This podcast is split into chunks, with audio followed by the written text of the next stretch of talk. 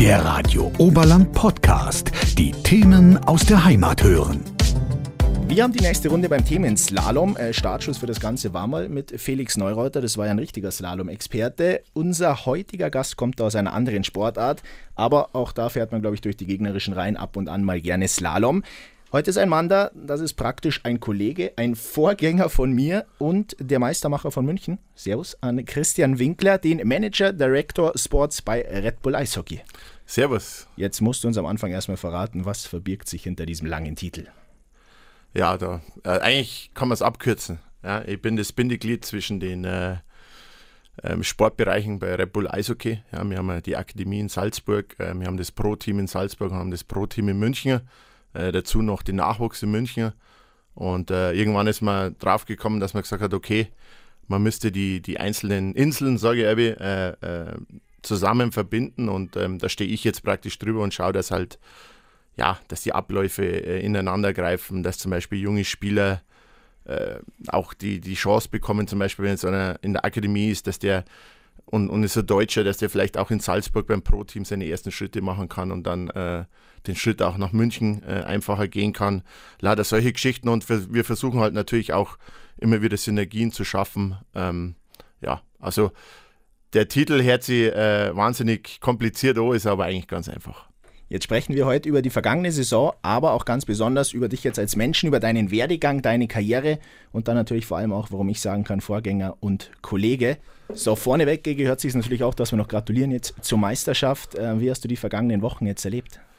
Ja, die waren sehr intensiv. Also ich muss sagen, ähm, es war ja immer so der, der Spruch, ja, München ist jetzt seit fünf Jahren nicht Meister geworden, ähm, nachdem sie dreimal Meister waren hintereinander. Ähm, die fünf Jahre muss man aber dann doch so ein bisschen differenzieren, weil wir waren eigentlich immer ganz vorne dabei, äh, waren in diesen fünf Jahren dreimal im Finale. Einmal sind die Playoffs ausgefallen äh, wegen Corona. Damals haben wir die Liga dominiert, auch eigentlich äh, analog zum, zu, zum diesjährigen Jahr. Äh, und einmal sind wir im Viertelfinale ausgeschieden. Und ähm, wir wussten aber schon, dass es jetzt irgendwann einmal wieder wirklich Zeit wird, ähm, sich auch zu belohnen. Und äh, die Playoffs waren sehr intensiv, weil einfach jeder Gegner uns zum, zum Limit gepusht hat. Also Bremerhaven hat es angefangen, waren wir in der Serie gleich mit 2-0 hinten. Gegen Wolfsburg musste man, musste man ins siebte Spiel. Und auch Ingolstadt war eigentlich jedes Spiel ähm, ein Torspiel. Ja, auch wenn eins, sage ich mal, das zweite Spiel in Ingolstadt ein bisschen höher ausgefallen ist. Aber ja, das hat es am Ende aber auch, muss ich sagen, ähm, umso schöner gemacht und äh, nach, der, nach der letzten Sirene ist wirklich ganz viel Druck abgefallen und ja, es waren, waren intensive Wochen, aber es sind ja auch eigentlich die Wochen, für die man das ganze Jahr arbeitet. War der Druck dieses Jahr vielleicht auch mit am größten in deiner ähm, kürzeren Vergangenheit jetzt, wenn man sieht, wie der Hauptrunde dominiert, wie du schon gesagt hast? Wie groß war der Druck dann?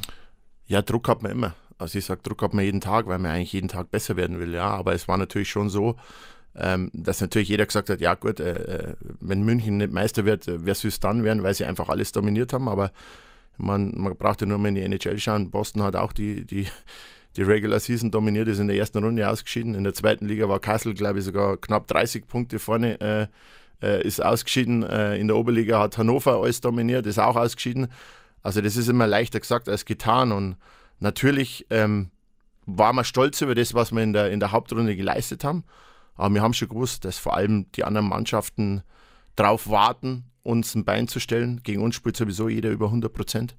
Und ähm, das haben wir dann auch gemerkt. Und darum, wie gesagt, war es umso schöner zu sehen, dass die Jungs dann immer wieder Lösungen gefunden haben, auch mit dem Druck umzugehen. Und Druck ist ja eigentlich ein Privileg, ja, weil äh, wenn ich Druck habe, heißt es, dass ich was erreichen kann.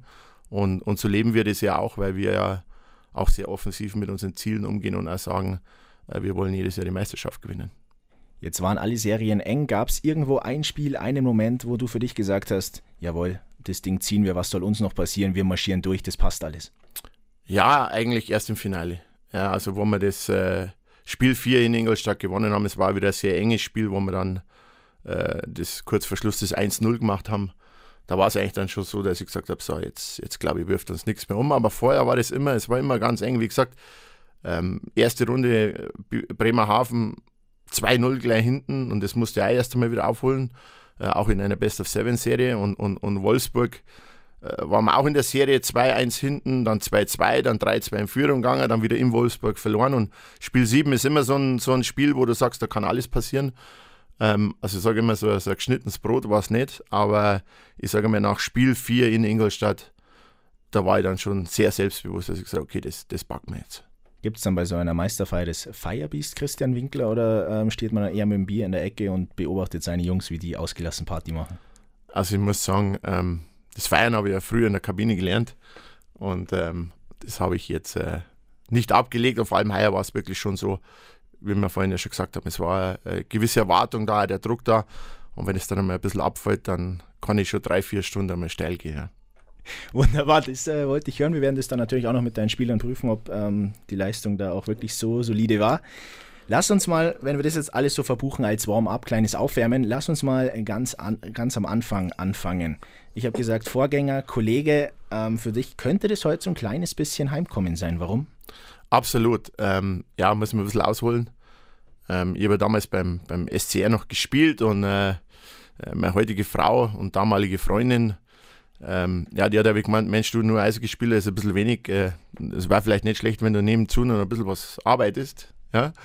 Ähm, habe dann einen, einen, einen, einen, Kurs gemacht bei der Volkshochschule, so ein, damals ein Computerkurs und, und äh, ja, war so die Einstiegszeit der Computers, äh, Anfang, Anfang der 90er. Und dann äh, musste ich ein Praktikum machen und ähm, ja, dann habe ich das Praktikum bei Radio Oberland gemacht, äh, damals beim, beim Charlie Leitner und ja, das hat mir wahnsinnig viel Spaß gemacht. Ja, auf den Mund bin ich ja nicht gefallen. Und das hat sich dann wirklich so entwickelt und dann irgendwann, äh, ja, haben sie mir ein Volontariat angeboten. Und das äh, habe ich dann auch dankend angenommen und es war dann wirklich Anfang einer wunderschönen Zeit. Ähm, aus dem, sagen wir, Praktikum sind dann zehn Jahre geworden. Ich war zehn Jahre hier. Äh, war wirklich eine, eine super Zeit, immer ein super Team ähm, und hat mir wahnsinnig viel Spaß gemacht, vor allem weil es halt einfach facettenreich war. Ja, ähm, ich durfte dann oft die Morgensendung machen und dann auch, was, man, was für mich so besonders Steckenpferd war, waren, waren die bayerischen Sendungen, der Feierabend und der Frühschoppen. Ähm, und dann Sonntagnachmittag sogar oft noch die Sportsendung. Also es war oft so, dass ich Sonntag um, um 9 in den Sender gekommen bin und auf Nacht um 7 Uhr heimgegangen bin. Aber das, das war für mich nie so, so richtig äh, Stress oder Arbeit, sondern es war, war auch Hobby zum Beruf, äh, Beruf gemacht. Ja. Und es war einfach eine wunderschöne Zeit. Und ich denke oft, oft äh, zurück, habe natürlich Radio Oberland immer im Radio laufen. Und ähm, das ja, einfach sagen, eine schöne oder? Zeit. Das musst du jetzt sagen, dass Radio Oberland dann immer läuft? Oder ist es wirklich so? Nein, das ist so. Ja, erstens mal, ähm, weil ich ja früh unterwegs bin und einfach einmal wissen will, was, was ist denn los da haben. Ähm, ich lese jetzt nicht so viel Zeitung, weil ich die Zeit in der Früh einfach auch, auch nicht habe. Ähm, und, und abends, wenn ich heimkomme, bin ich meistens dann auch nicht mehr äh, in der Laune, dass ich noch lese. Ja? Ähm, und man muss echt sagen, also das ist jetzt, das hat jetzt nichts damit zu tun, dass ich hier meine Wurzeln gehabt habe, aber man ist halt am Abend informiert, wenn man, wenn man tagsüber äh, Radio Oberland hört. Ne? Jetzt hört sich das aber alles so an, als ob du eigentlich so ein bisschen so einen Traumjob hattest, Arbeiten hat Spaß gemacht, es war keine Arbeit. Warum hört man dann hier trotzdem auf und macht was anderes? Ja, das war wirklich äh, damals nicht einfach. Also es hat wahnsinnig viel Spaß gemacht. Und äh, ich habe dann zum Ende meiner Karriere auch noch in Peiting Eishockey gespielt, ähm, bin dann aber nochmal zurück zum SC Rissersee und habe eigentlich dann meine Karriere 2001 äh, beendet. Ja, ich meine, das war eh schon die letzten zwei Jahre, wenn ich ehrlich bin, hätte ich mir schenken können. Ähm, meine Tochter war damals gerade ein Jahr alt und ähm, ich habe mir einfach gedacht, Mensch, du jetzt, jetzt ein bisschen mehr Zeit für die Familie. Das Eishockey lassen wir jetzt und wie gesagt beim Radio, das war, war wunderschön. Also von der, von der Logistik her das äh, Studio damals am Marienplatz war 500 Meter von mir daheim weg. Also das hat einfach alles gepasst. Und dann gibt es ja in Peiting den, den äh, Peter Gast, der heute noch äh, in der Vorstandschaft aktiv ist. Ähm, und der hat mich dann damals, äh, ja, muss ich sagen, penetrant wöchentlich kontaktiert und hat dann immer gesagt, Mensch, du, ähm, wir, wir suchen einen Manager, wir haben keinen, von uns kennt sich keiner aus. Äh, wenn wir keinen finden, dann geht das alles unter. Und der Peter kann eins sehr, sehr gut, er kann Leid äh, ein schlechtes Gewissen machen. Und äh, ja, dann ist es halt immer so hin und her gegangen, aber die ersten Male hat er immer gesagt, der Peter, das, das funktioniert nicht, weil erstens mal, ähm, ich will jetzt mal mehr Ruhe, ähm, ich habe mein Radio, ich habe meine Familie, ähm, das sucht euch einen anderen und das passt nicht. Und ja, dann gibt es ja in Peiting immer das Bürgerfest. Und ähm, da hat er mich dann eingeladen, dann sind wir da wieder beieinander gehockt und ja, nach dem einen oder anderen Kaltgetränk habe ich mir dann breitschlagen lassen, dass ich äh, ihnen helfe. Ja, und habe aber gleich vorausgeschickt, dass ich das nicht, ähm, ich will in keiner Funktion sein, sondern ich werde, werde ihnen helfen. Ja, und vielleicht äh, findet, man da, findet man da dann eine Lösung. Und habe ihm auch gleich gesagt, dass ich das bitte nicht publik machen soll. Ja, weil das, äh, wie gesagt, ich einen Arbeitgeber habe und ich denen versprochen habe, dass ich mich jetzt mehr ums Radio kümmere und dass das halt dann ähm, alles sein, seine Ordnung hat. Und ich kann mich noch so gut erinnern, ich habe die Morgensendung gemacht, so, das waren vielleicht so vier, fünf Tage später. Und dann kommt der Sascha Ruck, der damalige Sendeleiter, ins Studio und lacht mich so an und ähm, ja, und ja, du gibt's eigentlich irgendwas, was ich wissen sollte? Und dann habe ich gleich überlegt und Ding und habe ich so, nein, eigentlich nicht. Also ich hätte jetzt auch im Entferntesten nicht gewusst, was er meinen könnte. Und dann geht er nochmal hinaus und dann kommt er zurück mit den Schongauer Nachrichten in der Hand. Und da steht dann als Überschrift Christian Winkler, neuer Manager beim EC Peiting. also ist es eigentlich gleich mal in die, äh, da war ich erstmal stinksauer ja, und, und habe gesagt, so läuft das nicht und das, das, das können wir nicht machen, weil erstens mal, ich wollte ja auch dem Radio gegenüber ähm, äh, loyal sein und normal, ich bin so ein Typ, wenn was ansteht, dann, dann kläre ich das vorher. Aber dann war das Kind praktisch schon im Brunnen gefallen. Ja. Und der Sascha war dann aber auch super, muss ich sagen. Ähm, der hat dann gesagt, Mensch, du, ich finde das voll super. Also ich habe zuerst gemeint, du, der, der, der, also, das finde ich super, kleiner Verein und müssen wir helfen und was weiß ich. Ja, ja und dann haben die Dinge in Lauf genommen. Gell. Heißt, äh, wenn ich jetzt den Zeitungsartikel in Auftrag gebe, Christian Winkler moderiert den bayerischen Feierabend bei Radio Oberland, ähm, dann sind wir praktisch fix, oder? Ab nächster Woche? Meine, wir, könnten, wir könnten sicher wir über vielleicht eine, eine besondere Ausgabe sprechen. Also reizen das mir auf jeden Fall. Ja. Ähm, aber ich glaube, da brauche ich dann schon ein paar Leute, die äh, mich technisch unterstützen, weil wenn ich das hier alles so anschaue, ist das schon ein bisschen weiter weg von dem, was wir damals gemacht haben. Aber es wird mich, wird mich absolut reizen. Ja. Dann haben wir das jetzt notiert, fixiert, ausgemacht. Wir suchen uns einen Termin und dann gibt es den bayerischen Feierabend mit dir. Und mit der Marlene. Aber und mit der Marlene. Das, also das kriegen wir alles hin ja, und äh, dann wird auch das Studio wunderbar bedient werden von der Marlene. Da freue ich mich jetzt schon drauf. Ja, ja.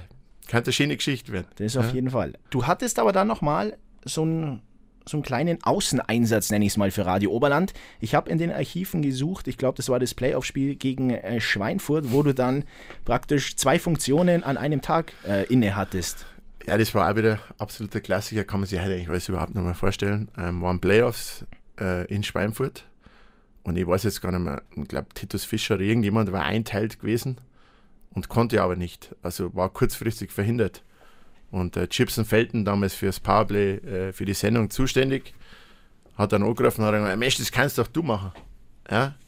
Ähm, den Koffer, muss man sagen, für, für, die Übertragung, den hatten wir immer im Bus, weil den praktisch immer die Mannschaft mitgenommen hat und dann praktisch dem, dem äh, den Kommentator gegeben hat. Und ja, wie es halt dann so war, wie es halt dann auch gemacht. Ne? Und das war, muss ich sagen, ähm, war eine absolute Sternstunde, weil es einfach wahnsinnig viel Spaß gemacht hat. Äh, nervlich war ich fix und fertig, weil es war ein enges Spiel. Ich glaube, wir haben es 3-2 gewonnen dann. Und ja, ähm, so bin ich dann auch zu meinem ersten Einsatz als Powerplay-Reporter gekommen. Jetzt ist ja diese Zeit dann irgendwann mit dem Wechsel auch nach München bei Radio Oberland zu Ende gegangen. Erzähl uns mal so ein bisschen, wie, wie kam das zustande? Gab es vorher mit München schon Berührungspunkte oder kam auf einmal einfach der Anruf und es hieß, hey Christian, wir haben da einen Job für dich, wie schaut's aus? Wie gesagt, ähm, ich wollte den Job ja eigentlich jetzt nicht so unbedingt machen, äh, wie sich jetzt, sage ich mal, entwickelt hat. Ja, ähm, die zwei Jahre im Peiting waren herausragend. Ja, möchte ich mir heute nochmal beim Peter Gast bedanken, dass er mich damals überredet hat. Wir sind im ersten Jahr gleich ähm, Oberligameister geworden, sind dann in den Playoffs ähm, Halbfinale ausgeschieden. Das Jahr später war auch nochmal ein tolles Jahr. Aber ich habe halt gemerkt, dass mein Peiting irgendwo an die, an die Grenzen stößt. Ja, und äh, habe mir dann schon so ein bisschen Gedanken gemacht, wenn ich das weitermachen will, ähm, vielleicht ein bisschen was Größeres machen. Habe damals auch immer wieder mal Kontakt zum SCR gehabt, ähm, der damals noch in der zweiten Liga gespielt hat, aber aus irgendwelchen persönlichen Gründen hat es dann äh, immer nicht geklappt.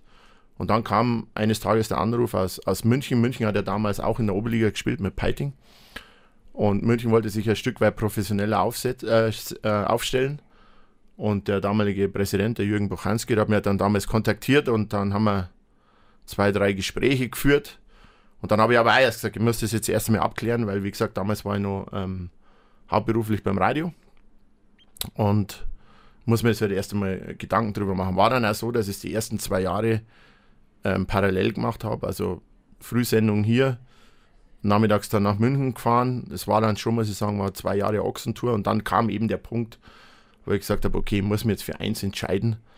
Ähm, weil, wie gesagt, Familie hat man ja auch noch, ähm, weil das, so geht es nicht. Und ähm, war eine wahnsinnig schwere Entscheidung. Ähm, habe ich dann fürs Eishockey entschieden, habe aber nicht gewusst, ob es richtig ist, ja, zu dem Zeitpunkt. Was mir vielleicht so ein bisschen geholfen hat, dass ich nebenbei ähm, gerade die bayerischen Sendungen ab und zu noch habe machen dürfen und, und, und immer wieder mal vielleicht auf einen Termin gegangen bin und einen Beitrag gemacht habe. Aber auch das, wie es halt dann immer so ist im Leben, wird halt dann immer weniger, weil einfach die Zeit dann irgendwie äh, immer weniger wird und, und irgendwas halt dann auch immer intensiver. Ja, und dann äh, waren wir, waren wir, sind wir ja gleich aufgestiegen in die zweite Liga und ähm, ja, dann ist es auch immer, immer größer geworden. Und ich sage immer, ich habe einen Vorteil. Ich habe äh, in der Oberliga anfangen dürfen und habe wirklich dadurch auch alles gelernt, weil früher musste man halt alles, alles selber machen. Und das ist Learning by Doing. Und ähm, ich glaube, das hat mich immer auszeichnet, dass das meine, meine Stärken waren, weil man halt einfach auch für nichts zu schade bin. Und ja, aber wenn man damals, als der Peter gesagt hat, ich will das machen, einer gesagt hat, wo das jetzt, sage ich mal, hinführt, hätte ich ehrlich gesagt nicht für möglich gehalten. Aber da braucht man immer starke Leute außenrum. Ja, es fängt an bei der Familie, du musst den Rückhalt haben. Und dann brauchst du natürlich auch Leute, die, die, die dir vertrauen oder die auf dich bauen. Und ja, dann, dann kann man was entwickeln. Was waren dann damals so die Gedankengänge beim Wechsel? Weil Peiting hattest du wahrscheinlich so dein gemachtes Nest. Gehst nach München, Großstadt, spielt aber auch nur Oberliga. Auf der anderen Seite München auch keine Eishockeystadt damals. Und wahrscheinlich wirst du das ein oder andere Mal gehört haben, hey, der kommt vom Dorfverein und Absolut. will jetzt hier in der großen Stadt mitreden. Absolut. Also du sprichst es, triffst einen Nagel auf den Kopf. Erstmal war halt, was willst du jetzt in München, die spielen ja auch der Oberliga. Aber ich sah halt in München ein größeres Spielwesen. Das, man, das fängt beim Stadion an, das Umfeld. Dann, ja, München ist ja doch eine Großstadt, ja. München hat schon auch eine Eishockey, Eishockey-Historie. Leider ist es immer im, im Desaster dann irgendwann äh, geendet, aber ähm, Eishockey-Begeisterung gibt es schon in München. Und ich habe so oft den Satz gehört, äh, Christian, was machst du? Äh, Eishockey in München funktioniert nicht. Ja. Und das war aber, aber so ein Stück weit Motivation, ja, weil ich, ich wollte es mit meinen Mitstreitern schon beweisen, dass es auch funktionieren kann. Ähm, wir waren allerdings auch in den, ich meine, das sind jetzt knapp 20 Jahre, in den knapp 20 Jahren waren wir auch das ein oder andere Mal ähm, vorm Aus. Ja, das muss, darf man auch nicht vergessen. Ja, aber wir haben halt immer wieder es geschafft, glaube ich, äh, durch unseren Einsatz und dadurch, dass wir es halt einfach auch glaubwürdig rübergebracht haben, äh, Leute für uns dann wieder zu begeistern, um das Ganze ähm, am Leben zu halten. Und wenn man jetzt zum Beispiel, man hergeht, wie du sagst, bin von Peiting nach München. Das war das Olympia-Eisstadion. Das war damals schon ein absoluter Traum. Ja? Ähm, aber jetzt sind wir ja an einem Punkt, wo das Stadion eigentlich auch nicht mehr den Ansprüchen genügt. Jetzt bauen wir ja gerade äh, ein neues, den SAP Garden, das vielleicht in Europa neue Maßstäbe setzen wird.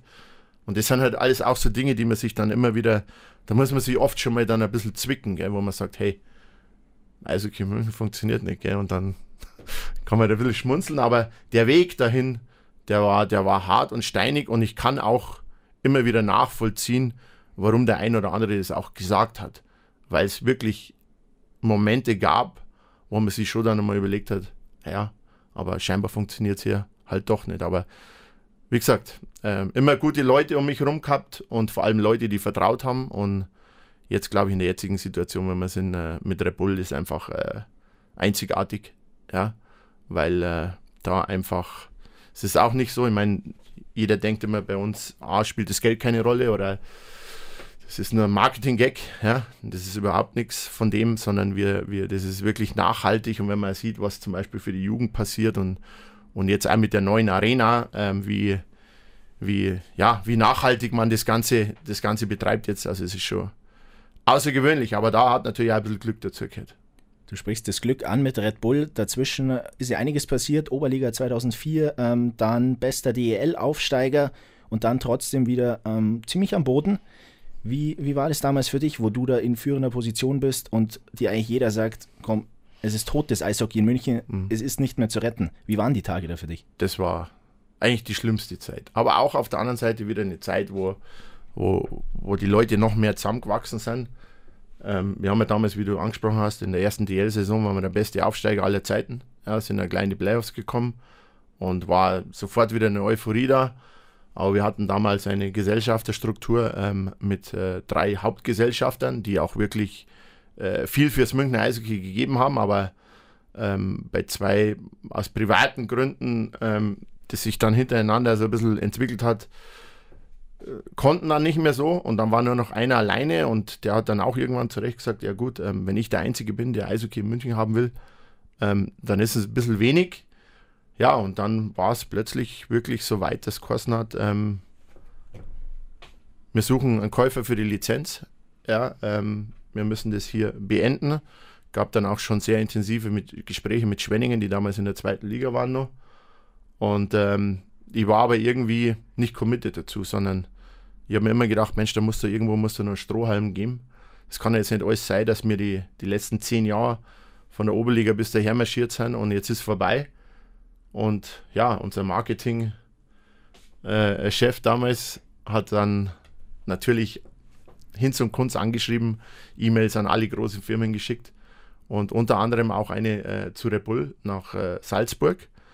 Und ich kann mich noch gut erinnern, äh, eigentlich ein trauriger Tag gewesen, weil ich war auf einer Beerdigung von einem guten Freund in, in Peiting und stehe halt, bin bei der Beerdigung, habe mein Handy in der Hosentasche gehabt und habe es dummerweise nicht ausgeschalten, sondern habe es lautlos gehabt und hat immer vibriert und, und die zweieinhalb Stunden lang wirklich immer vibriert und vibriert und man, das gibt es ja nicht, also das kann jetzt nicht sein.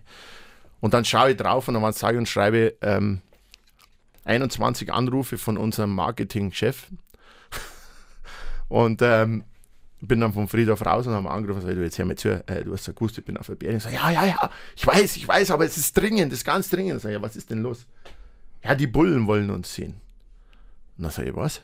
Ja, die Bullen wollen uns sehen. Und dann, ich war völlig verstrahlt und habe erst einmal die Polizei gedacht. Ne? Also, ich habe nichts gegen Polizisten, aber jeder weiß, ja. wie, wie der Ausdruck ist. Dann sage ich, ja, was will jetzt die Polizei von uns? Dann sagt er, nein, nicht die Polizei, Red Bull will uns sehen. Und ähm, ja, dann haben wir einen kurzfristigen Termin bekommen, sind dann am nächsten Tag gleich hingefahren und konnten dort dann wirklich ähm, die Tische, die Sachen auf den Tisch legen, waren auch ehrlich und transparent und, und, und haben denen auch gesagt, also das und das haben wir, aber das und das haben wir nicht. Und wenn wir das und das nicht dazu bekommen, dann äh, äh war es das mit dem Eishockey in München. Und es war dann wirklich sensationell. Also es hat dann nur wenige Tage gedauert und dann kam das Commitment dass man es zumindest jetzt mal ein Jahr zusammen versuchen will. Damals war Red Bull dann, sage ich mal, noch als, als Sponsor, was ja eigentlich in der Red Bull-Welt überhaupt nicht gibt, sondern Red Bull ist entweder Eigentümer oder, oder macht es gar nicht.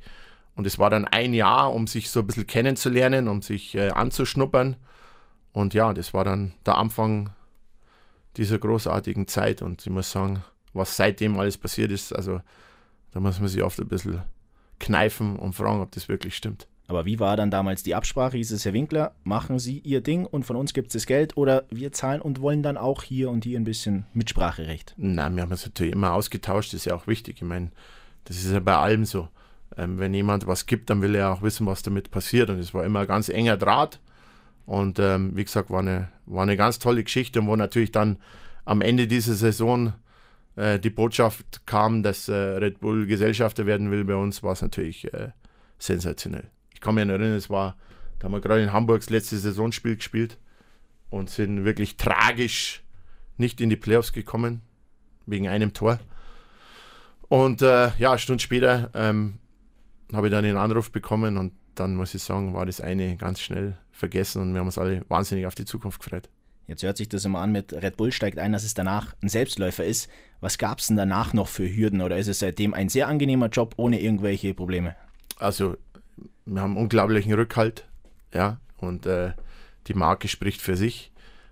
Ähm, aber wenn jetzt einer meint, dass das deswegen einfach ein Job ist, den muss ich leider enttäuschen. Also es ist Tag für Tag ähm, harte Arbeit, ja, A, weil wir hohe Ziele haben und die Ziele auch immer erreichen wollen. Ähm, und wie gesagt, ich habe es vorhin schon mal angesprochen, wenn er immer jeder meint, wir haben das höchste Budget, muss ich auch enttäuschen. Das ist nicht so. Wir haben nicht das höchste Budget in der DL. Ähm, wir haben ein sehr gutes Budget und wir versuchen daraus immer das Beste rauszuholen. Und ähm, ja, also wir haben auch einfach den Leistungsgedanken bei uns selber, Tag zu Tag besser zu werden. Und ja, der, der treibt uns aber auch an. Jetzt war Eishockey in München früher nicht so beliebt. Jetzt kommt mit Red Bull äh, eine Marke in eine Traditionssportart, die es ja da traditionell auch sehr schwer hat. Wie war das dann, die Fans einzufangen oder dafür zu begeistern oder hat das auch problemlos gleich funktioniert? Nee, das hat jetzt am Anfang nicht jeder Hurra geschrien. Ja. Man, das ist ja überall so. Ja. Wenn was Neues kommt dann, äh, und was Altes vielleicht ein Stück weit weichen muss, dann schreit jetzt nicht jeder Hurra. Aber ich glaube auch da, ähm, wenn man die Zahlen jetzt anschaut über die Jahre, gibt uns das zu 100 Prozent recht. Ähm, jetzt nur mal zum Beispiel, wir haben in die Playoffs jedes Spiel ausverkauft gehabt. Ja. Ähm, hätten jetzt zum, zum letzten Finale, glaube ich, sage und schreibe 30.000 Karten verkaufen können. Also das ist überhaupt kein Thema man ist voll angenommen und jeder, jeder Eishockey interessiert hat auch kapiert, was es praktisch für Möglichkeiten dadurch gibt. Ja, wie gesagt, wir bauen jetzt ein neues Stadion. Es hört sich immer so, ja, ein neues Stadion, super, ne? aber da sind zum Beispiel drei Trainingsflächen dabei. Ja, also für Nachwuchs, was, was für Nachwuchs die letzten Jahre passiert ist und was vor allem jetzt dann auch noch kommen wird, ähm, das, das, das sucht seinesgleichen. Ja. Und klar, wenn es welche gibt, die in jeder Suppe das Haar suchen, werden sie das vielleicht irgendwo finden, aber ich glaube, ähm, wir haben die Leute überzeugt, bei dem auch was, wie wir es tun und wie wir es machen. Und das ist das Allerwichtigste. Jetzt hast du in den letzten Jahren einen Eishockeyverein äh, entwickelt, beziehungsweise mit deinem Team, was du immer betonst. Wie hast du dich persönlich in dieser Zeit entwickelt, seit Piting bis jetzt? Ja, ich glaube, jeder, der mich, der mich kennt, also ich glaube grundsätzlich vom Charakter her, habe ich mich hoffentlich äh, nicht verändert. Ich versuche die Leute immer, den Leuten immer auf Augenhöhe zu begegnen, ähm, versuche mich auch immer in, in Leute hineinzuversetzen. Ähm, aber klar, man wächst natürlich, die Verantwortung wächst und damit wächst man auch. Ähm, und, und, man hat einfach wahnsinnig viele Dinge gelernt. Ja? Und da bin ich eben dankbar, weil wie gesagt, ich, ich, ich arbeite in habe immer in einem wunderbaren Team gearbeitet und arbeite jetzt auch in einem wunderbaren Team. Und ich glaube, wenn mich jetzt vielleicht jemand äh, charakterisieren müsste, hoffe ich, dass er sagen würde, dass ich ein absoluter Teamplayer bin. Ja. Aber als, als Leader in einem Team muss man natürlich auch immer wieder mal Entscheidungen treffen. Ähm, auch das musste ich lernen. Ja. Früher hat man vielleicht schon eher mal ein paar Nächte unruhig geschlafen. Heißt jetzt nicht, dass ich halt nicht unruhig schlafe, wenn, wenn was zu entscheiden ist, weil ich ja schon ein sehr feinfühliger Mensch bin. Aber ähm, das lernt man natürlich und, und sagen wir, man gewinnt auch Selbstvertrauen, dann die richtige Entscheidung zu treffen. Ich sage immer, wenn jemand eine Entscheidung trifft, dann ist es immer die richtige, wenn man zu lange hadert, war es jetzt richtig oder hätte man es vielleicht so und so machen können, dann, dann wirst du nicht weiterkommen. Aber als Persönlichkeit entwickelt man sich natürlich schon weiter. Aber für mich ist immer wichtig, dass ich, dass ich bodenständig bleibe und ich glaube, ähm, das, das kann ich auch von mir behaupten. Und ich will halt immer Menschen so behandeln, wie ich selbst auch behandelt werden möchte. Und äh, das, glaube ich, ähm, zeichnet mich auch ein Stück weit aus. Höre ich zumindest immer. Gab es denn mit Abstand jetzt ähm, oder auch mit, im Rückblick auf die Vergangenheit irgendwo mal eine Entscheidung, wo du sagst, boah, die war zum damaligen Zeitpunkt mit meiner damaligen Erfahrung vielleicht nicht richtig oder die würde ich heute anders treffen? Mei, die gibt es ja immer. Ja, Ob es jetzt vielleicht mal auf dem Spielersektor war oder woanders. Also ich glaube, das ist immer, aber das hilft ja nichts, wenn man immer zurückschaut und sagt, okay, hätte man das so und so gemacht, sondern Entscheidungen sind da, um getroffen zu werden und dann muss man dann, wie so wie man sie getroffen hat, ähm, auch, auch äh, weitergearbeitet werden. Und ich glaube, dass das Korn gibt auf, auf diesem Planeten, der noch nicht eine falsche Entscheidung getroffen hat. Ähm, und für mich ist ja immer wichtig, dass man zu Entscheidungen steht. Ich, ich sage auch immer, äh, das machen wir jetzt so. Und wenn wir in einem Jahr feststellen, dass das nicht richtig war, dann übernehme ich dafür aber auch die Verantwortung. Also dann stelle ich mich nicht hier und sage, naja, der und der äh, äh, hätte mir das und das noch sagen können. Ding. Ne? Wenn ich Entscheidung trifft, dann stehe ich auch dazu. Und ich glaube, das ist auch ganz wichtig, dass man, wenn man eine Meinung hat und eine Entscheidung hat, dass man dahinter steht. Und ähm, weil sonst hinterfragt man tagtäglich alles und das ist nicht zielführend. Bist du dann eher ein rationaler oder ein emotionaler Mensch, was generell Entscheidungen angeht oder was auch der Eishockeysport angeht? Bist du auf der Tribüne emotional? Auf der Tribüne ähm, war ich früher geisteskrank, muss ich ganz offen so sagen. Ich glaube, auch das hat sich über die Jahre ähm, für mein Herz und für meinen Blutdruck zum Guten entwickelt. Also ich bin ruhiger geworden. Ähm, heißt aber nicht, dass ich mich bei einem Siegtor nicht wahnsinnig frei ja, oder nach mal die Brezen fliegen? Das ist ein Gerücht. das aber nicht an den Haaren herbeigezogen ist. Ja.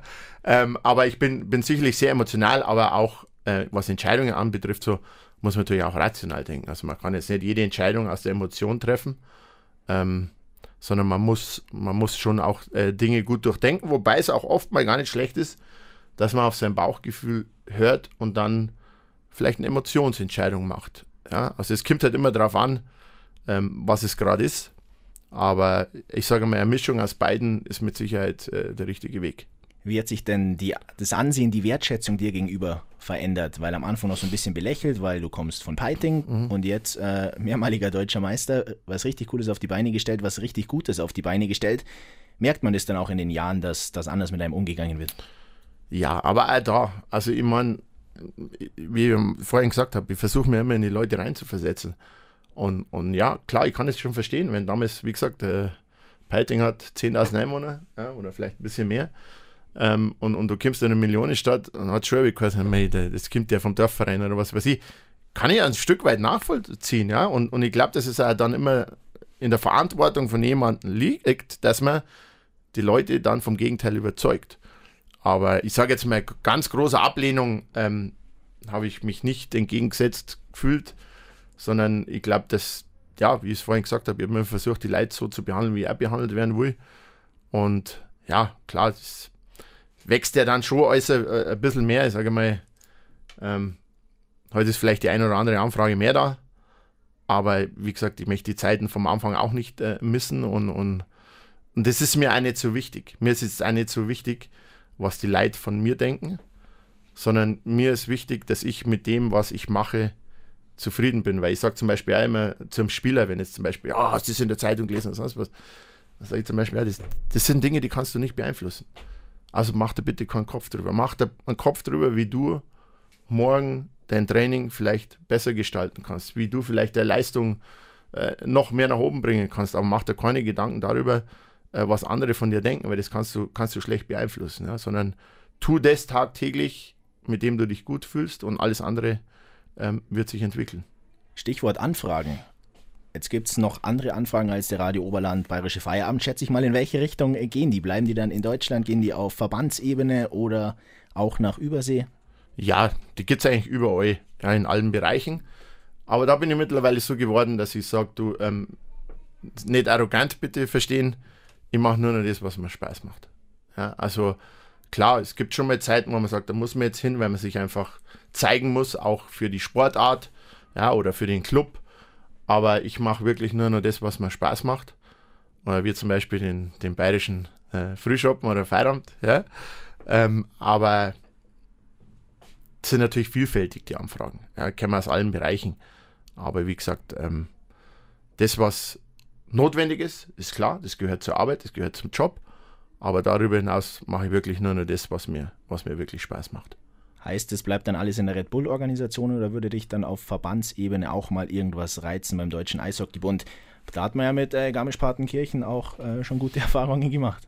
Ja, man, da hat man den besten gehabt, den man haben konnte. Ähm, leider leider hat es auch da wieder, wie es leider oft so ist, ähm, hat man es geschafft, dass man, dass man den nicht dahin bringt, wo er hingehört, nämlich zu, als Präsident für die IHF mit Franz Reindl. Aber wie gesagt, da hat man den besten gehabt, den man haben könnte. Die Schuhe sind sehr, sehr groß. Ich glaube, das merkt auch das jetzige Präsidium. Und ich habe über die Jahre immer schon wieder so ein bisschen Kontakt zum DEB gehabt. Aber das ist, kann ich auch heute zu 100 Prozent ausschließen, dass ich da mal ähm, eine Funktion übernehmen werde, weil ich immer gesagt habe, ähm, jetzt, wenn München mal zu Ende geht, ja, kann ich heute auch noch nicht sagen, äh, wann und wie das sein wird kann ich mir eigentlich nur noch eins vorstellen, dass ich vielleicht irgendwann beim SCR was mache, ja, ähm, weil das einfach mein, mein Heimatverein ist, weil das einfach der Verein ist, dem ich alles zu verdanken habe, weil wenn ich damals die, die Förderung und die Betreuung im Club nicht, nicht erfahren hätte, wäre wär ich nie Eishockeyspieler geworden und wäre auch nicht zu dem geworden, was ich heute bin. Ähm, das ist noch das Einzige, aber auch da kann, kann in jeder Position sein. Aber ähm, das wird noch das Einzige sein, was ich mir vielleicht auf die Agenda schreibe, wenn es vielleicht auch von der anderen Seite gewünscht ist. Aber ansonsten kann ich mir eigentlich nichts anderes mehr vorstellen, wie das, was ich jetzt mache. Dann schicken wir den Tonschnipsel auch einfach mal drei Häuser weiter. Die Kooperation mit dem SCR hast du ja dann mhm. damals auch eingefädelt. Wie ist es zustande gekommen? Was war die Idee dahinter? Auch der Heimat was zurückzugeben? Ja, mei, das ist halt immer, äh, jeder Mann, der mal der Winkler macht, das nur, weil er daherkommt, das, ist weit, weit gefehlt, sondern auch da muss ja eine Sinnhaftigkeit dahinter stecken, ja. Und ähm, als es damals angefangen hat, war es halt perfekt, weil der SCR damals halt auch noch in der zweiten Liga gespielt hat, Wir waren so ein Mittelklasse-Team, sage ich mal, in der DEL. Ähm, und dadurch war es einfach gut, wenn die Spieler, die sagen wir mal, bei uns nicht zum Einsatz gekommen sind, in Garmisch die Spielpraxis haben sammeln können. Ähm, ist ja immer so eine logistische Sache. Garmisch-München ist äh, mit dem Auto eine Stunde. Wenn du jetzt einen Förderlizenzpartner irgendwo hast, wo, wo der Spieler schon drei Stunden hinfahren muss, das ist meistens ähm, nicht zielführend. Ja. Infrastruktur ist hier super und natürlich ist es ein Vorteil, wenn man die Leute persönlich kennt und weiß, wie die ticken äh, und wie das funktioniert. Ähm, über die Jahre war es natürlich jetzt nicht immer ganz so einfach, aber ich glaube, wir haben auch gezeigt, dass wir ein, ein Partner sind, auf dem man zählen kann, weil selbst als der SCR damals äh, den Zwangsabstieg in die Oberliga äh, machen musste, haben wir damals sogar weiter noch den Trainer gestellt, der dann Bundestrainer geworden ist und jetzt wieder bei uns in Amt und Würden steht mit Toni Söderholm, haben auch unsere Spieler weiterhin geschickt, um einfach auch zu zeigen, hey, wir sind auch da, wenn es mal nicht so gut läuft oder wenn es euch schlecht geht. Ja. Ähm, über die Jahre war es jetzt immer schwierig, ähm, vor allem in den beiden Corona-Jahren, weil da natürlich äh, ganz andere Gegebenheiten waren. Ja, also du konntest jetzt zum Beispiel auch nicht Spieler von A nach B schicken, weil das hat ja immer ein gewisses äh, Testszenario dann davor gehabt. Und jetzt, wenn es zum Beispiel in Garmisch einer positiv war und die waren in Quarantäne und ein Spieler war bei denen und war aber in der Zwischenzeit wieder bei uns, dann sind wir sogar auch Gefahr gelaufen, dass wir auch alle in Quarantäne müssen. Also von daher war das wirklich nicht ganz einfach, hat auch nicht jeder verstanden. Ähm, und das sind halt auch immer so Dinge, ich glaube, dass in Garmisch nicht jeder glücklich ist mit der Kooperation. Ja, warum auch immer. Aber wir waren es bis jetzt, muss ich sagen, weil es einfach ähm, immer gut und zielführend war. Auch jetzt muss ich sagen, die Zusammenarbeit mit dem Pat Cortina und mit dem, mit dem Panna äh, ist hervorragend gelaufen. Ja, man hat sich immer ausgetauscht. Ähm, und ja, jetzt sind wir gerade dabei, dass wir, dass wir das Ganze wieder analysieren und schauen, äh, was für einen Sinn macht, auch für beide. Ja, und dann schauen wir, was die Zukunft bringt. Hört sich jetzt aber so an, als ob das auch weitergehen wird. Also ich will es nicht, äh, ich kann jetzt weder Ja noch Nein sagen, ja, weil wie gesagt, es muss für beide Seiten Sinn machen, aber ich glaube, beide Seiten sind bestrebt und ich sage immer, wo ein Wille, da ein Weg, ja. Wunderbar. Jetzt hast du mir gerade äh, praktisch einen Pass gespielt mit Toni Söderholm es war ja einer deiner Spieler, den du, wenn man es jetzt böse sagen willst, äh, entlassen hast und dann beim SC als Trainer untergebracht hast. Und jetzt nach einer längeren Reise kommt er zurück ähm, als Trainer vom ERC Red Bull München. Wie war das damals, wo du ihm gesagt hast, ja, du Toni Eishockey spielen bei uns? Äh, das gibt es leider nicht mehr. Ja, der Toni ist ja damals von IFK Helsinki zu uns gekommen. Das war im ersten Meisterjahr. Ähm, hat ein bisschen einen schweren Start gehabt, war aber dann einer der absoluten Leistungsträger. Und äh, vorhin haben wir über Entscheidungen gesprochen. Ja, und wir mussten dann irgendwann eine Entscheidung treffen. Der Toni war 4,35 äh, und es war ein Spieler auf dem Markt, der war 28, ja, der seine Position äh, bekleidet hat. Und dann haben wir irgendwann gesagt, okay, was machen wir jetzt? Machen wir mit dem Toni weiter, wo wir schon wussten, äh, um seine Qualitäten, vor allem Führungsqualitäten, ähm, oder gehen wir mit einem, der vielleicht nur vier, fünf, sechs Jahre auf dem Buckel hat haben uns dann für den Jüngeren entschieden, ähm, haben aber dann auch sofort, weil die Entscheidung damals war zum Beispiel überhaupt keine einfache und da gab es schlaflose Nächte. Aber ich habe den Don dann gefragt, sag ich, Don, hör mir zu. Ähm, könntest du dir vorstellen, dass der Toni ein Trainer wird? Und dann hat er gesagt, wie meinst du das? Und sage, ja, aber wenn ich, wenn ich ihn so beobachte in der Kabine, dann äh, wie er spricht, äh, wie er Dinge in die Hand nimmt, ähm, sehe ich in ihm eigentlich einen, einen absoluten Zukunftstrainer. Und dann hat er gesagt, du, äh, alles, was du aufzählst, ist richtig. Ähm, aber, aber wird er das wollen? Dann habe ich gesagt, ja gut, das, das werden wir erst wissen, wenn wir fragen. Dann waren wir natürlich in den Playoffs. In den Playoffs gibt es halt die goldene Regel, da führst du keine Verhandlungen. Ja? Haben wir gesagt, Toni, wir setzen uns nach der Saison zusammen und, und regeln alles. Ja, okay. Und dann gibt es ja diese sogenannten Exit-Meetings nach der Saison, wo halt jeder Spieler ähm, sein Einzelgespräch hat und wo man ihm halt dann sagt, was gut war, was nicht so gut war. Und vor allem halt auch bei dem, der halt vielleicht noch keinen Vertrag hat, wie es weitergeht. Und sind wir mit Toni da gesessen und haben gesagt, Toni, das war gut und das war gut und meistens haben wir auch und das war gut. Und der Toni, glaube ich, hat während des Gesprächs, für den war das gar keine Frage, dass, dass der Vertrag verlängert wird. Ähm, und am Ende des Gesprächs hat er gesagt, aber ähm, jetzt kommen wir zur schlechten Nachricht. Ähm, als Spieler wird die Reise hier für dich zu Ende sein. Ähm, wir wollen uns ein bisschen verjüngen und wollen in eine andere Richtung gehen. Und ich kann mich noch ganz gut an den Gesichtsausdruck von Toni dann erinnern. der war jetzt nicht so freundlich. Und ähm, ja, und hat dann erst gesagt, ja, okay, ähm, ist so, ist der Sport, aber ich werde woanders hingehen, ich werde noch weiterspielen.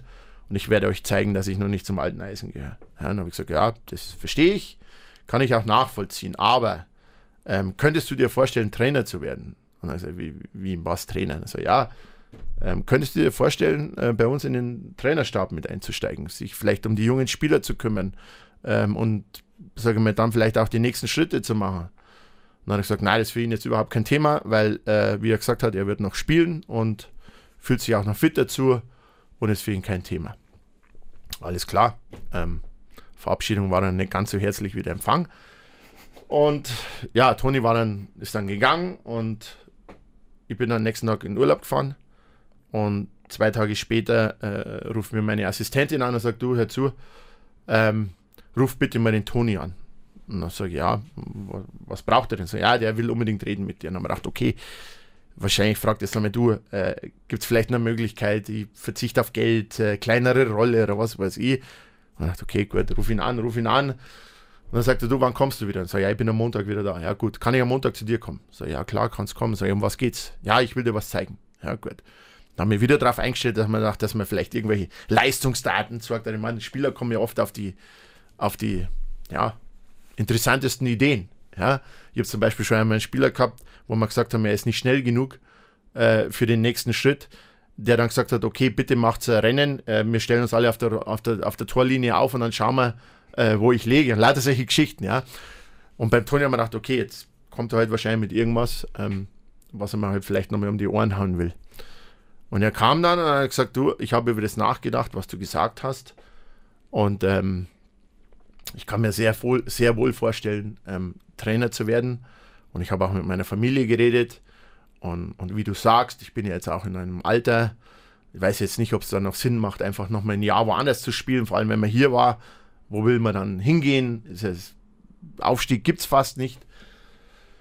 Und ich habe mal so eine Präsentation gemacht, wie ich mir das Trainersein vorstellen würde. Ja? Und ähm, ja, haben uns da hingesetzt in unserem Besprechungsraum und dann hat er da eine Präsentation an die Wand geworfen. er hat nur mit den Ohren geschlagert, ja. Und dann sagt er, ja, aber Toni, hast du die jetzt in diesen Tagen gemacht? Ja, klar, ich habe jetzt mal meine ganzen Gedanken zusammengefasst. Wie ich sage, Toni, das ist Elite, das ist höchstes Level. Also wenn du das, was du jetzt hier aufs Papier gebracht hast, im täglichen Alltag umsetzen kannst, ja, dann wirst du ein großer Trainer. Ja. Dann haben wir jetzt so gelacht, klar, äh, ist er dann auch immer so, muss man sich ja vorstellen, er war ja Topspieler und dann bist du natürlich in einem gewissen Gehaltsgefüge und sagen wir, wenn du als Trainer dann wieder anfängst, dann bist du ein Lehrling, auf Deutsch gesagt. Ja.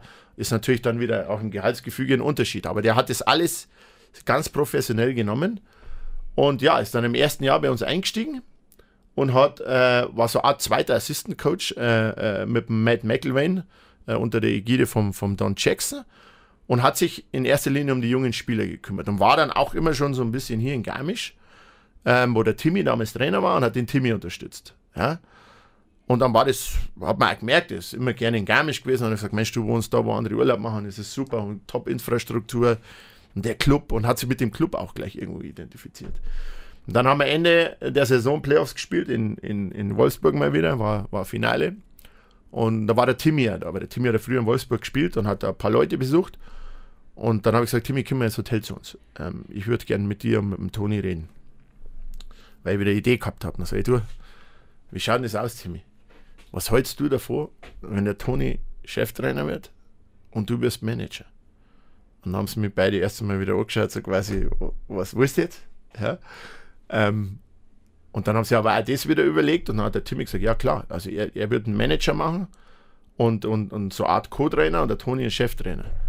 Und äh, ja, was dann daraus geworden ist, ist glaube ich bekannt. In dem Jahr sind sie dann ins Finale marschiert. Toni hat äh, wirklich den nächsten Schritt auf der Karriereleiter gemacht. Ja, und dann kam dieses vorhin auch schon angesprochene Oberliga-Jahr. Und ähm, der Marco Sturm war damals äh, Bundestrainer, ist gerade von der Olympiade zurückgekommen mit der Silbermedaille 2018. Und ähm, ich habe mir am 27. Dezember einen Fuß gebrochen und war im Krankenhaus hier in Garmisch. Und am 28. Dezember habe ich einen Anruf gekriegt vom damaligen Sportdirektor vom DEB, vom Stefan Scheidnagel der gesagt hat, du hör zu, ähm, der Toni, der Toni äh, geht nach, äh, äh, der, der, der Marco geht in die NHL. Ja? November war es, nicht Dezember, November war es. Der Marco geht in die NHL. Und dann sage ich, ja, ja, oh, scheiße, ja, klar, aber ist nachvollziehbar. Ja, ja ähm, ich habe einen Trainer auf dem Schirm, der ist bei dir. Und dann sage ich, und war für mich ganz klar, dass entweder ein Don Jackson oder ein Matt McElwain. Ja. Und dann sagt er, ja, ähm, können wir uns mal treffen? Also ich, ich bin gerade im Krankenhaus, mir ist es vorbeigekommen, ist dann auch gleich vorbeigekommen. Und dann ist der Name Toni gefallen. Und dann haben wir darüber diskutiert und war für mich natürlich brutal überraschend bei dem in dem Moment. Ich meine, der Toni war in seinem äh, dritten Trainerjahr, ja. Ähm, aber da habe ich dann wieder überlegt und habe mir gedacht, ja, aber er hat genau die Tools und habe mich dann auch immer wieder an seine Präsentation erinnert. Und habe mir gedacht, wenn er auch da die Dinge umsetzt, dann kann es richtig gut werden. Und ja, auch da ist die Geschichte bekannt dann. Gell? Hört sich aber jetzt dann auch irgendwo so an, du warst immer überzeugt davon, war für dich auch klar, dass der Weg von Toni Söderholm irgendwann wieder ähm, auf die Bank vom IAC führen wird? Ich meine, eins kann man uns ja nicht nachsagen, also wir versuchen ja immer unsere eigenen Leute zu fördern. Ja? Und es wäre jetzt ein Schmarrn, wenn man irgendjemanden, sagen wir, ins Trainerboot wirft und dann von dem auch überzeugt ist und dann sich auch nicht weiter mit ihm befasst. Und das war für uns eigentlich damals schon klar. Und es war auch eine Abmachung mit dem DEB, weil ich gesagt habe, du hör zu, ähm, wenn der Toni das jetzt macht, man, wir mussten den ja auch aus seinem Vertrag entlassen. Ja, und das war übrigens auch dem Toni sehr wichtig. Sag ich, will ich einen Zugriff auf ihn haben, wenn er mal nicht mehr Bundestrainer ist. Und habe ihm natürlich auch so eine Art Fallschirm gebaut, weil ich gesagt habe, du, meine, das hätte ja total schief gehen aus irgendwelchen Gründen. Ne? Wenn das da schief geht, du kommst sofort zu uns zurück. Also wir sind dein Fallschirm. Das, glaube ich, hat ihm in der Situation auch sehr geholfen. Und der Kontakt war halt immer, immer wahnsinnig eng. Und äh, ja, jetzt, Gott sei Dank, muss man sagen, es ist ja auch nicht immer so im, im, im Profisport, dass die Würfel zusammenfallen. Ähm, war es ja auch mal so, wo der Don dann mehr und mehr die Entscheidung ähm, getroffen hat oder sich mit der Entscheidung, sage ich mal, auseinandergesetzt hat, ähm, habe ich natürlich schon immer schauen müssen, was machen wir jetzt, weil wir haben es nicht ausgesprochen. Und ich wollte den Don auch nicht. Ich habe immer zum Don gesagt, Don, du entscheidest, wann du aufhörst. Das entscheide nicht ich, das entscheidest du, weil ich glaube, alles andere äh, wäre ihm nicht gerecht geworden. Und da sind wir jetzt wieder Playoffs und Ding, gehst du natürlich nicht hin und sagst du, Don, was ist es eigentlich, machst du das nächste weiter oder nicht? Ähm, ich habe natürlich schon gewisse Signale gemerkt, zum Beispiel seine Aussagen immer, I'm in the third period dass, dass es wahrscheinlich dem Ende entgegengeht, aber ich konnte natürlich jetzt nicht agieren. Auf der anderen Seite war der Toni ja jetzt kurzzeitig auch in, in Bern und ähm, dann hat es aber wirklich so gefügt, dass, dass Bern und Toni am Ende der Saison entschieden haben, wieder getrennte Wege zu gehen. Und ich habe natürlich den Toni dann schon einen, einen Hinweis gegeben, du hör mir zu, bei uns könnte was passieren und du wärst mein Mann. Und er war natürlich dann auch da Feuer und Flamme ähm, habe ich ihm dann gesagt, sollte der Don aber auch weitermachen, werde ich schauen, dass ich, dass man dich vielleicht noch in einer anderen Position einbaut, du vielleicht mit dem Don noch mal ein Jahr zusammenarbeitest und dann den Schritt machst. Ähm, haben das aber dann auch, wie man, muss ich sagen, wie es halt unter, ich glaube, Toni und bei mir kann man mittlerweile von einer Freundschaft sprechen, ähm, haben das dann auch erstmal liegen gelassen und auch weil der Don, Toni den allerhöchsten Respekt vom Don hat, dann gesagt, du, jetzt lassen wir den Don erst entscheiden und dann reden wir weiter. Ja, und jetzt haben sie einfach die Dinge gefügt. Der, der Don ähm, wird, wird nicht mehr auf die Trainerbank steigen und äh, einer seiner Söhne, sage ich immer, Trainersöhne, äh, wird ihm nachfolgen, war auch wunderschön bei der Übergabe. Ähm, wir haben jetzt letzten Sonntag haben wir Mittagessen miteinander gemacht, der Don, der Toni und ich. Ähm, wie, der, wie der Don dann über den Toni gesprochen hat und einfach dieses, dieses Glücklichsein, dass da jetzt jemand kommt und es weiterführt, ähm, der bei ihm gelernt hat. Und das ist einfach, das ist wie in einem Betrieb das Allerschönste, wenn wenn es Nachfolger gibt, die aus dem eigenen Stall kommen. Jetzt hast du das auch von langer Hand vorbereitet, genauso wie eine Neuverpflichtung in diesem Sommer. Ähm, den Kerl hast du dir praktisch vor Jahren schon rangezogen und dazu gibt es auch einen Ton. Den hören wir uns kurz an. Zu schauen über die Stadt und ja, es gibt auch andere coole Erinnerungen. Ähm, zum Beispiel habe ich als, als Kind mal äh, bei einem Gewinnspiel was gewonnen, ein Radiogewinnspiel, Radio Oberland. Mhm. Und äh, damals war ja der jetzige Manager Christian Winkler noch bei Radio Oberland tätig. Und da war das Gewinnspiel, äh, man, muss, man musste wissen, wer Kapitän von München, von Rissersee und von Peiting ist. Mhm. Mein Dad hatte alle drei Kapitäne gewusst und sofort angerufen und für mich dann gewonnen, dass ich als äh, Einlaufkind, damals noch bei den Barons München, München Barons, äh, als Einlaufkind dabei sein äh, darf. Heißt, du hast ihn praktisch schon als ganz jungen Kerl rangezogen und ihr die Steine praktisch so hingelegt, dass er zum ERC kommt irgendwann. Also ich muss sagen, ich habe das Interview ähm, also es war so, äh, unsere, unsere Medienabteilung hat das Interview mit ihm geführt und der Wolfgang Dietrich, der das geführt hat, äh, ruft mich danach an und sagt, du, äh, Hund bist schon, gell? Sag ich was? Ja, du hast einfach, du hast einfach eine Nase dafür, gell? Du hast damals schon gewusst, den Spieler willst du irgendwann haben und dann sag ich, Wolfi, von was redest du denn jetzt? Was ist denn los? Und dann hat er mir die Geschichte erzählt, haben wir das angehört. Aber, oh boy. Also, wie sich manche Dinge fügen, das ist einfach äh, unglaublich. Und jetzt war der Dominik ähm, der ja jetzt leider nicht zur WM gefahren ist, ähm, am Tag, nachdem er äh, beim Team ausgeschieden ist, bei mir im Büro. Und dann haben wir so geredet über seine, seine letzten Jahre und auf das, was jetzt ansteht und so. Und dann sagt er, ja, aber du hast schon Mitschuld, gell, dass, dass ich Profi geworden bin. Also, dann habe ich wieder so gesagt, wie? wie? Und dann hat er mal die Geschichte erzählt, sage Dominik, das ist so unglaublich, ja. Aber es sind ja schöne Geschichten, sagen wir mal Geschichten, die das Leben schreiben. Und ähm, ja, bin da wahnsinnig froh, dass er da ist, der Beißenberger. Ja. Ähm, sind übrigens bei den Deutschen sind wir richtig bayerische Band. Ja. Und ähm, ja, das passt. Schau, so schließt sich dann auch der Kreis mit Radio Oberland. Zum Abschluss habe ich jetzt noch einen Auftrag für dich. Du baust mir jetzt den EC Oberland bloß mit Spielern, die äh, in den Oberland-Landkreisen geboren sind oder hierher stammen.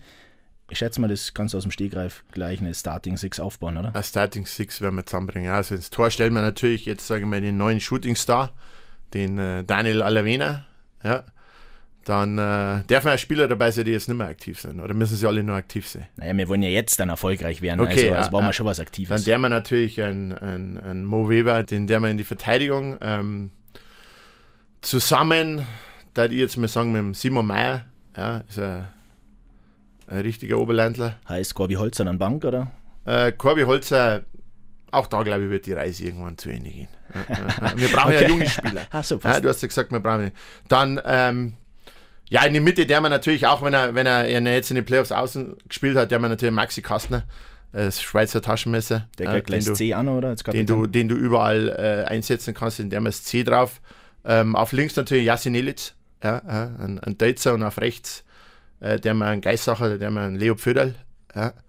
Und dann, glaube ich, sind wir, sind wir gut aufgestellt. Passt, du machst mir die Verträge, ich unterschreibe das alles und dann greifen wir ab dem nächsten Jahr an. So machen wir es. Danke, Christian ja. Winkler, dass du da sehr warst. Gerne. Hat mir sehr viel Spaß gemacht. Mir. Und der bayerische Frühschoppen äh, oder Feierabend, ganz nach dem, was du willst, ist notiert. So der mal, gell? Danke, Servus. Radio Oberland. So klingt meine Heimat.